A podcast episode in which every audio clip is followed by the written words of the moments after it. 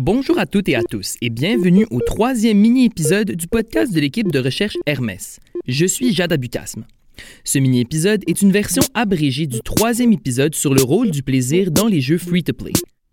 En bref, que signifie-t-on par plaisir dans les jeux et surtout son rôle dans la création d'une dépendance chez un joueur? Écoutons ce que trois chercheurs de l'équipe Hermès, la Dr Annie-Claude Savard, Dr Martin French et Dr Adèle Morvanou, ont à nous dire à ce sujet. Quand on aborde la question des jeux de hasard et d'argent, euh, ce qu'il faut savoir, c'est que c'est un sujet qui est souvent abordé pour ses côtés sombres, donc pour les problèmes qui lui sont associés.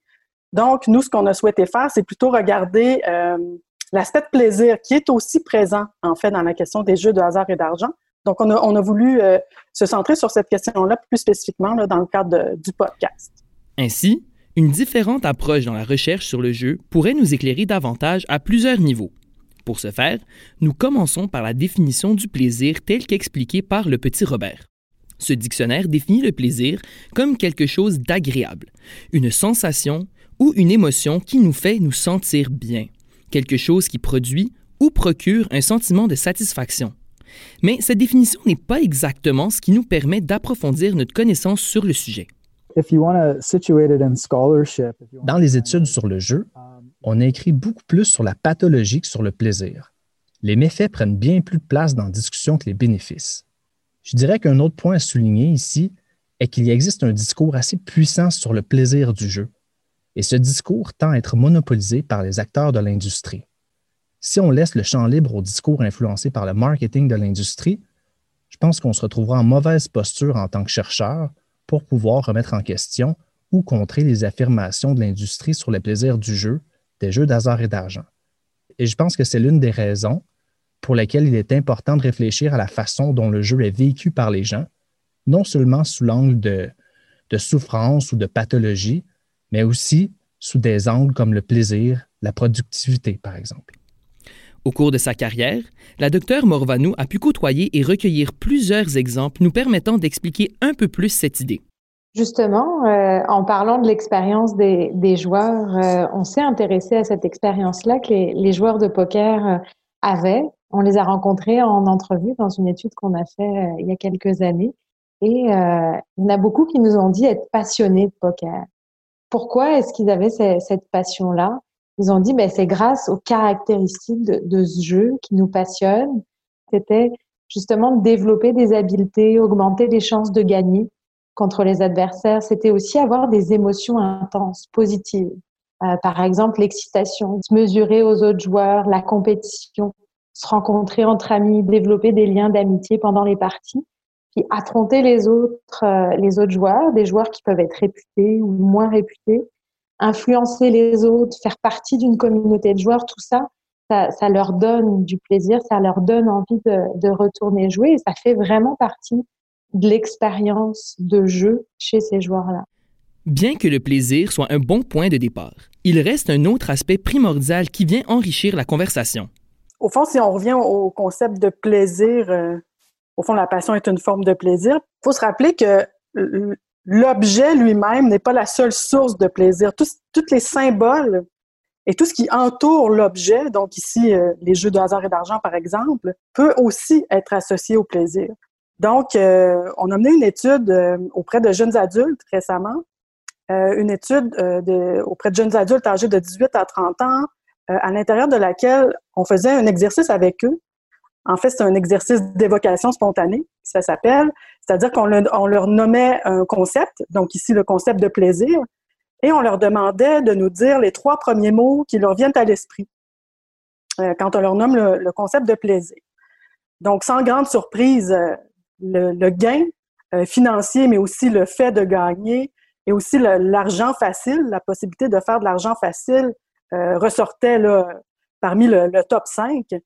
Donc, qu'est-ce qui fait que euh, le jeu est associé au plaisir? C'est via le gain, l'argent facile, qui, eux, dans les faits, sont des notions fortement valorisées socialement et fortement mises de l'avant. Donc, des idéaux euh, qu'on met de l'avant, qu'on partage socialement. Donc, ça, c'est un élément très intéressant, je trouve, quand on pense au plaisir, qu'il est ancré socialement.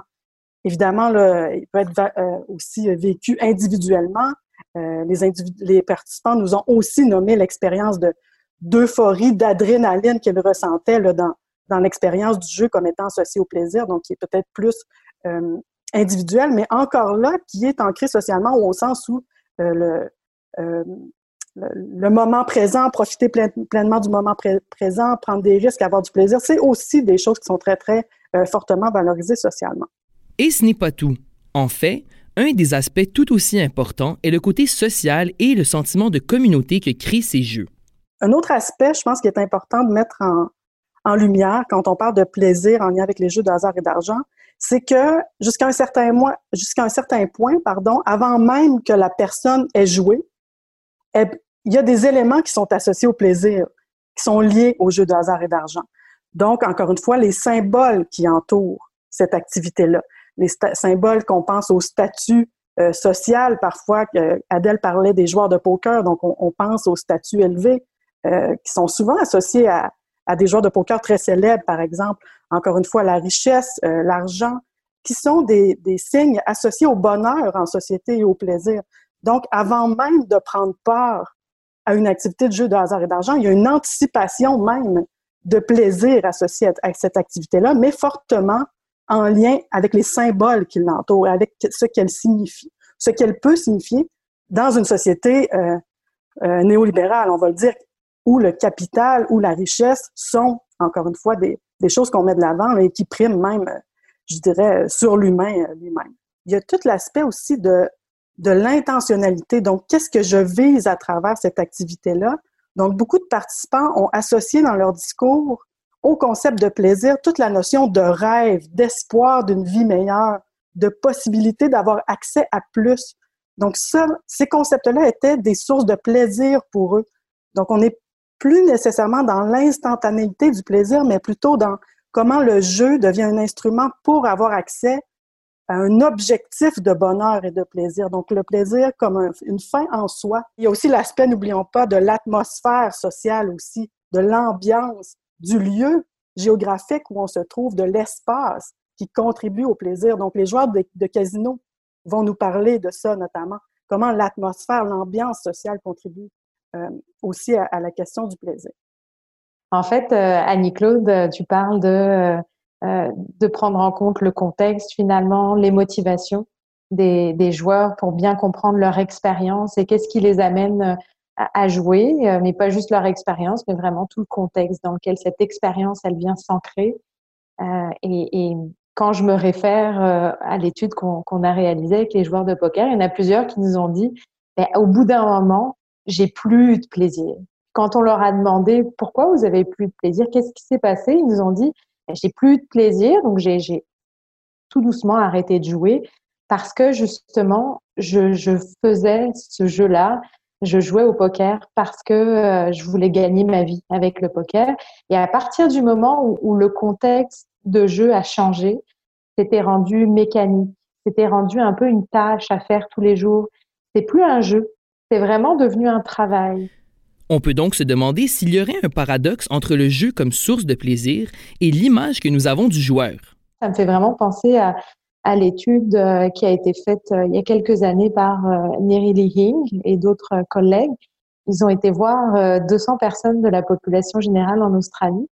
Ils leur ont demandé à ces 200 personnes comment est-ce que vous voyez les joueurs avec des problèmes de jeu? Ils leur ont demandé de les caractériser il y a trois euh, caractéristiques qui sont ressorties. C'est vraiment qu'ils les voyaient comme des personnes qui, qui avaient un mauvais caractère. Les, les problèmes de jeu, le vice faisait partie d'eux. Euh, la deuxième caractéristique, c'était qu'il n'y avait pas de rémission possible. La personne allait forcément retourner euh, vers le jeu à un moment donné. La troisième caractéristique, c'était que c'était des personnes qui étaient probablement violentes euh, et violente justement parce qu'il y avait un, aspect peut-être euh, génétique ou héréditaire, euh, d'un déséquilibre chimique dans le cerveau. C'est comme ça qu'ils expliquaient. Ça montre à quel point il y a encore aujourd'hui un problème sur la manière dont on voit les joueurs. et ça explique aussi ce pourquoi il y en a beaucoup qui ont honte de parler de problèmes de jeu et qui ont honte de dire ben oui j'ai eu du plaisir à un moment donné souvent quand ils viennent en, en consultation et ils viennent et ils parlent de problèmes de jeu, effectivement, mais euh, il y a eu beaucoup de plaisir à un moment donné, et puis il y en a peut-être encore actuellement. Il y a peut-être de la culpabilité d'ailleurs euh, associée à ça. Mais euh, tout ça pour dire que euh, aujourd'hui dans notre société, je pense qu'on voit encore, euh, quand on parle de problèmes de jeu ou de dépendance, on voit encore cette activité-là comme un comme un vice chez certaines personnes. Je rebondirai maintenant sur euh, sur ce qu'Adèle vient de dire en termes de de stigmatisation et, de barrière à, la demande d'aide, en fait, parce que euh, je trouve que je trouve que cette notion euh, est très importante, euh, la stigmatisation notamment là, en termes de prévention. Donc, encore une fois, il y a eu des études qui ont été faites pour regarder l'impact de ces, de ces messages-là de jeux responsables, notamment en Australie. Et ce qui est ressorti en explorant avec des joueurs qui vivaient des difficultés, c'est qu'ils ressentaient une très grande culpabilité, une très grande honte euh, à l'écoute de ces messages-là, qui sont fortement axés sur la responsabilité individuelle, l'autocontrôle, euh, le libre choix, le fait d'être responsable de ses bonnes décisions. Donc, ça les faisait sentir excessivement coupables, comme s'ils n'étaient pas capables de se contrôler, pas capables de prendre les bonnes décisions, etc. Donc, on est ici, encore une fois, dans l'espèce de stigmate qui, constitue aussi un, un frein euh, à la demande d'aide. Et d'un autre côté, dans la promotion, dans la publicité du jeu, on est beaucoup dans le concept de plaisir. Donc, ce dont on parle en ce moment, et Martin, tu le nommais au, début euh, euh, de la rencontre, l'industrie est beaucoup euh, sur ce, ce concept-là de plaisir, l'exploite énormément. Donc, il y a comme un discours là, un peu paradoxal, encore une fois, qui soulève des questions, je pense, importantes quand on parle de, de, de, de prévention, de demande d'aide, mais aussi de comment est, est, utilisé le concept de plaisir dans l'univers des jeux de hasard et d'argent, de mon point de vue. Uh, if we think of, um, Rebecca Cassidy... Si on regarde les travaux de Rebecca Cassidy, et en particulier son nouveau livre Vicious Games, un excellent livre, le livre commence par la constatation que l'une des choses qui manque vraiment dans le domaine des études sur le jeu, c'est la voix des personnes expertes par leur expérience. Vous voyez, la voix des experts par l'expérience manque dans une large mesure, ou si elle est incorporée, elle est marginalisée d'une certaine manière. Je pense que le travail dont Adèle et Annie-Claude ont parlé aujourd'hui consiste à essayer de recentrer l'attention scientifique sur les expériences vécues par les gens, leur façon de comprendre et d'articuler, dans leurs propres mots et avec leur propre voix, la gamme, le spectre ou l'ensemble des expériences du jeu. C'est une façon importante de critiquer et de résister à la tendance ou à l'impulsion à la stigmatisation qu'Annie Claude et Adèle ont tous les deux très bien souligné. La recherche sur le plaisir dans le jeu demeure assez récente. Selon Dr. French, il reste encore beaucoup de recherches à effectuer. Selon lui, une approche multidimensionnelle sur le jeu pourrait aboutir à des résultats particulièrement intéressants. L'étude du plaisir et de la passion peut être riche et toutes les possibilités dans ce domaine. Et pour moi, cette approche, disons, cette tactique de recherche résonne avec un chercheur dont j'admire le travail, Kane Race.